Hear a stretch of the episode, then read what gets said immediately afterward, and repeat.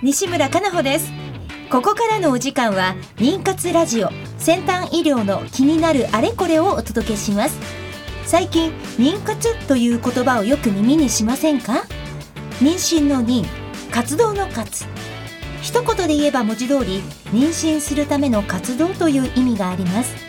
まさに妊活中のあなたに届けていく20分間です。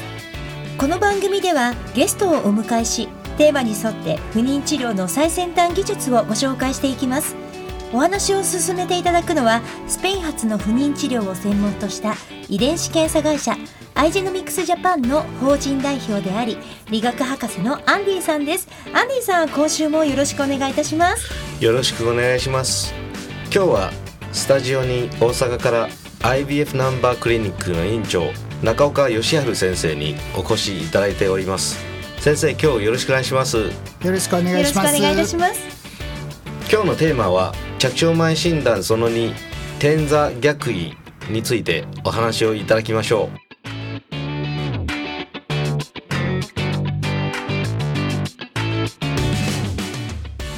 この番組は不妊治療に関わる遺伝子検査の専門家アイジェノミクスジャパンの提供でお送りします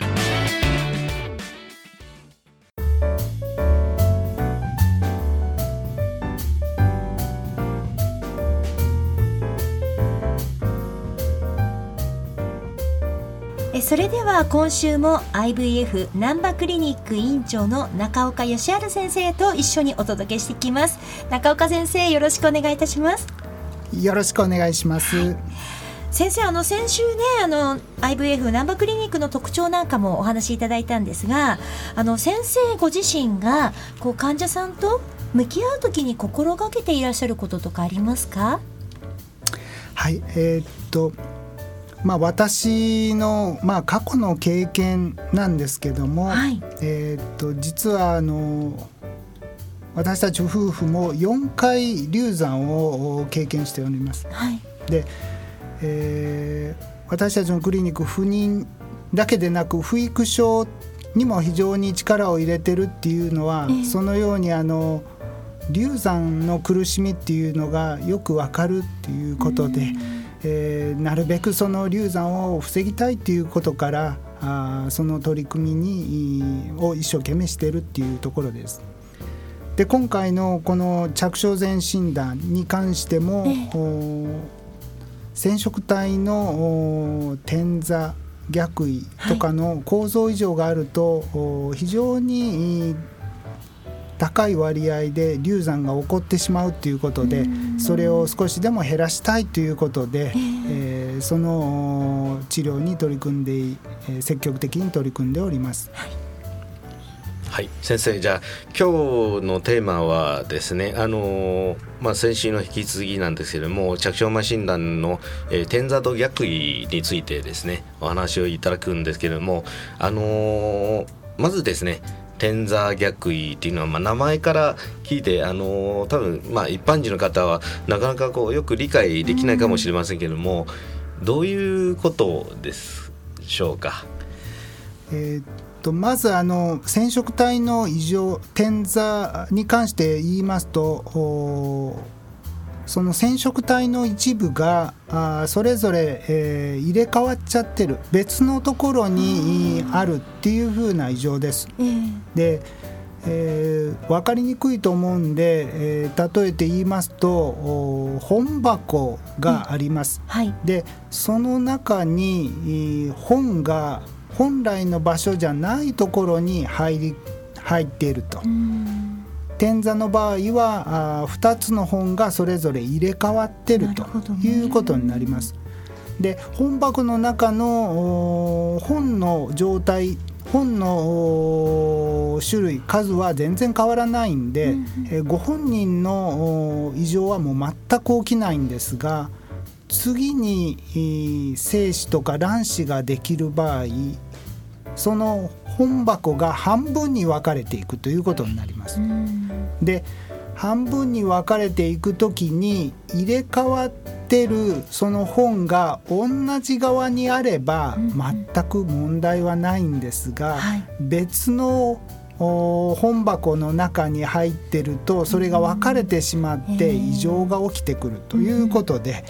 えー、そういうふうなあの次の世代子供に流産が起きやすくなってくるということになります。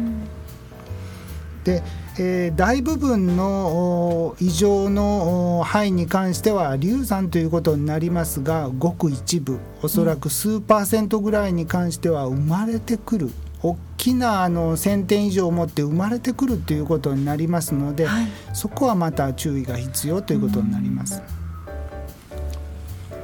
はい、先生あの天座の説明は非常に分かりやすくて、うん、あの初めてこんなに面白いあの例えで、えー、分かりやすい説明でした。えっ、ー、とじゃあ逆位で名前名前の通りですねあの染色体の一部がこう反対になってつないでるんですつな、がってるんですね。はい。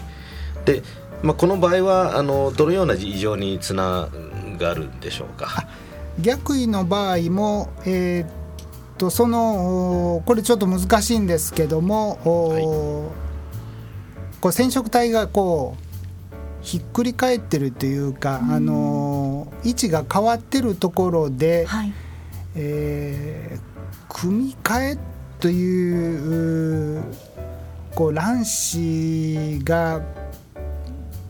できていく時にその染色体が2つ入れ替わってしまうところがあって、はいそれが起きると次の世代に異常が起きるっていうことになるんです、非常にちょっと難しいんで分かり,、ま、分かりづらいと思うんですけども。ただ逆位に関しては非常にその頻度が低いんでそれとあの流産にもあんまりこうなりにくいっていうことで、えー、やはりあの点座がメインになっていくと思います。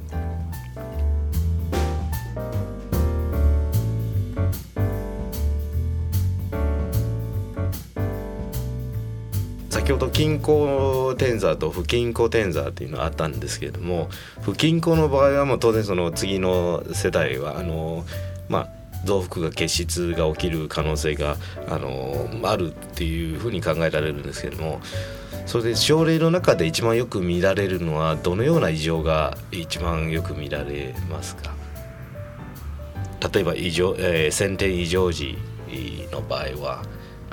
えー、っと染色体の異常ですかね、はいはい、染色体の異常はもうあの症状の出方はもう全くバラバラで、えー、っとそのお大きなあの異常染色体の異常であれば大えーと、重大な異常ができます、えーと、生じてきますし、はい、えーと、ちっちゃなあの染色体の異常であればその症状も軽かったりします。だけど大部分はもう流産として生きる力もない赤ちゃんで流産してしまうっていうことになります。でえー、ともう一つその生まれてくる正常に生まれてくる赤ちゃんの半分はあのご夫婦と同じような形のその均衡型そのの点座のお子さんということになります、はい、それを着床前診断で診断することはできないということになります。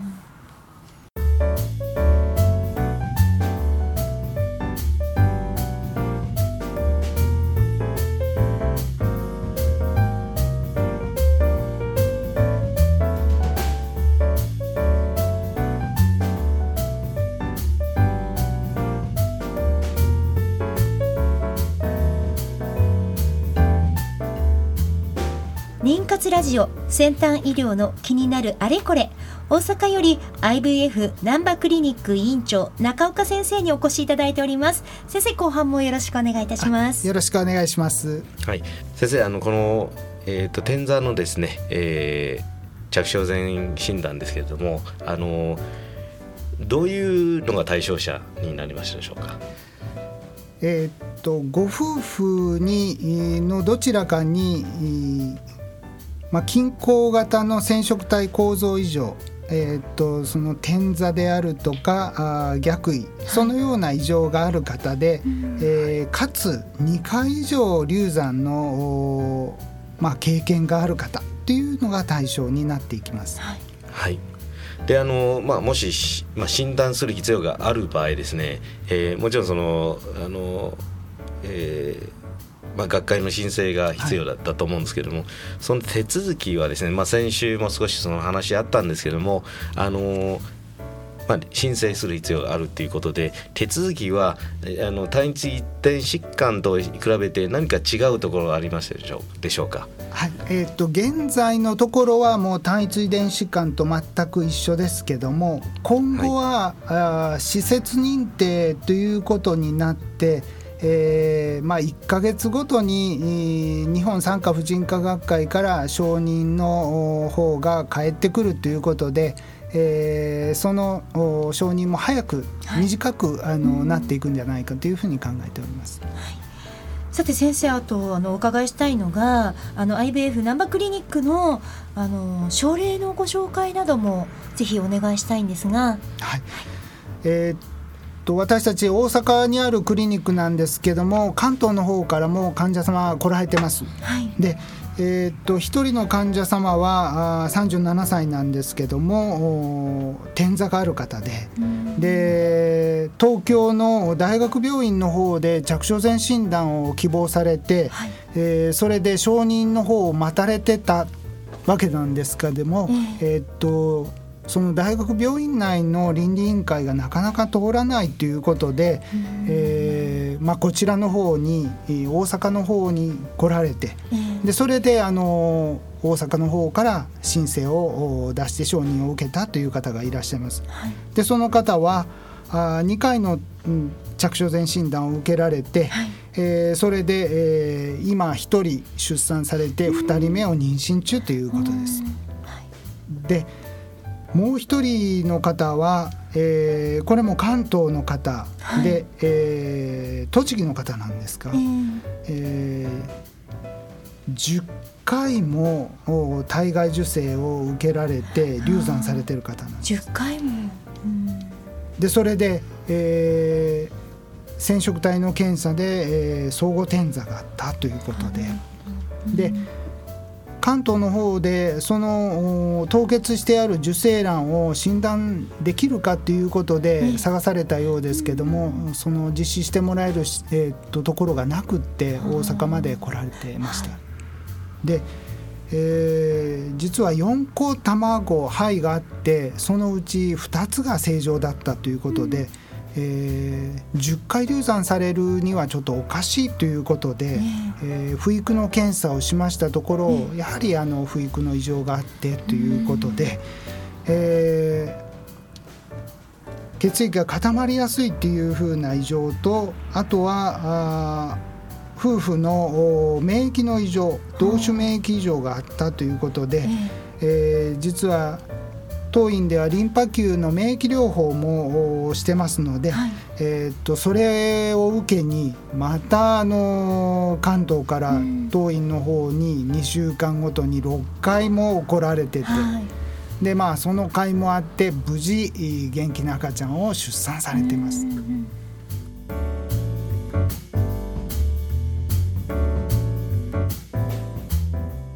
はい、先生あのまあこの天山の着床前診断をされてですね、えー、あの実際ですねそのまあ、有効性をちょっと教えていただきたいですね。まあ、例えばその診断したことで、えー、まあ、妊娠率と流産率はどう変わったかっていうデータをちょっと教えていただきたいです。はい。えー、っと当院では、えー、今20症例ぐらいの配食を行っております。でまだあの症例としてはそんなあまり多くないんですが、はい、次世代のシークエンサーを用いて、えー、染色体の解析を行っております。でえー、実際にその妊娠された妊娠率は68%、はい、でえー、女性の平均年齢が37歳でした、えー、流産率が今のところ0%です。でまああの0%はたまたまだとは思うんですけども、はい、そのように流産はないということで、えっと、この治療方法が流産にはあ非常に有効であるっていうことがこれからも分かろうかと思います。はいあの先生先ほどあの検査の方法はですね、えー、次世代 C 検査っていう方法で、えーまあ、検査していくんですけどもあのこれからですね技術の変化っていうかあのそのまだ新たなこの技術が出てくると予想されるでしょうか？えー、っとそうですね、あの次世代シークエンサーで、えー、検査をするような場合は、えー、倍数正以上っていうふうな異常はまあわからないというふうなことであったり、他の細かい異常とかもわからなかったりするんですが、はい、あ一円気多形を用いた、スニップを用いた、あの、方法で、えーはい、さらにそういうのは改善されるということと、ね、もう一つは、あの、培養液の中にこぼれ出た、その細胞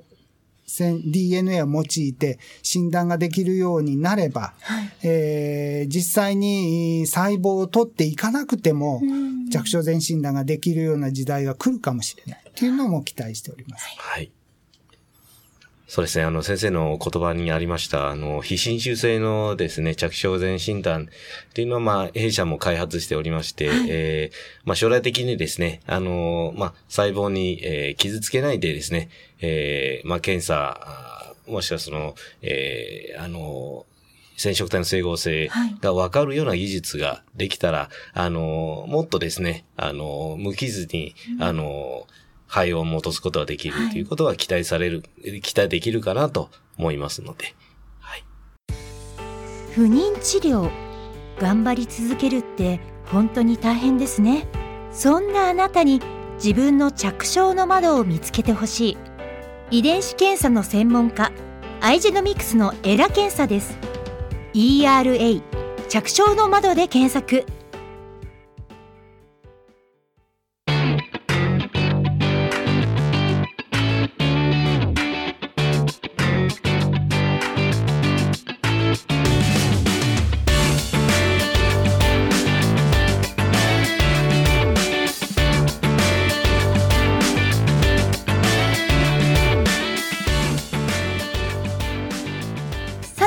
時間となりました。え2週にわたって IVF 難波クリニックの院長中岡義治先生と一緒にお届けしていきました。先生あの最後に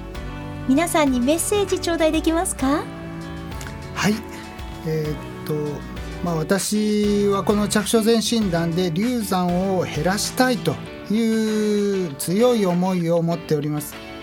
でえー、実は4回も流産した私たちですがえー、実は2人子供がいます、はい、まあ皆さんも不妊治療、まあ、不育症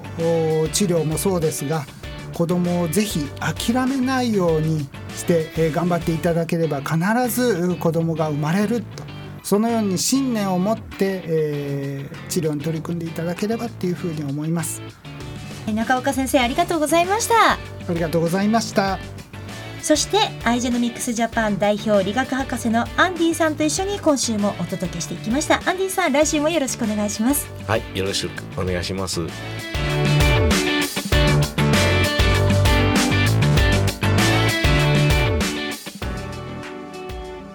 この番組は不妊治療に関わる遺伝子検査の専門家アイジェノミクスジャパンの提供でお送りしました。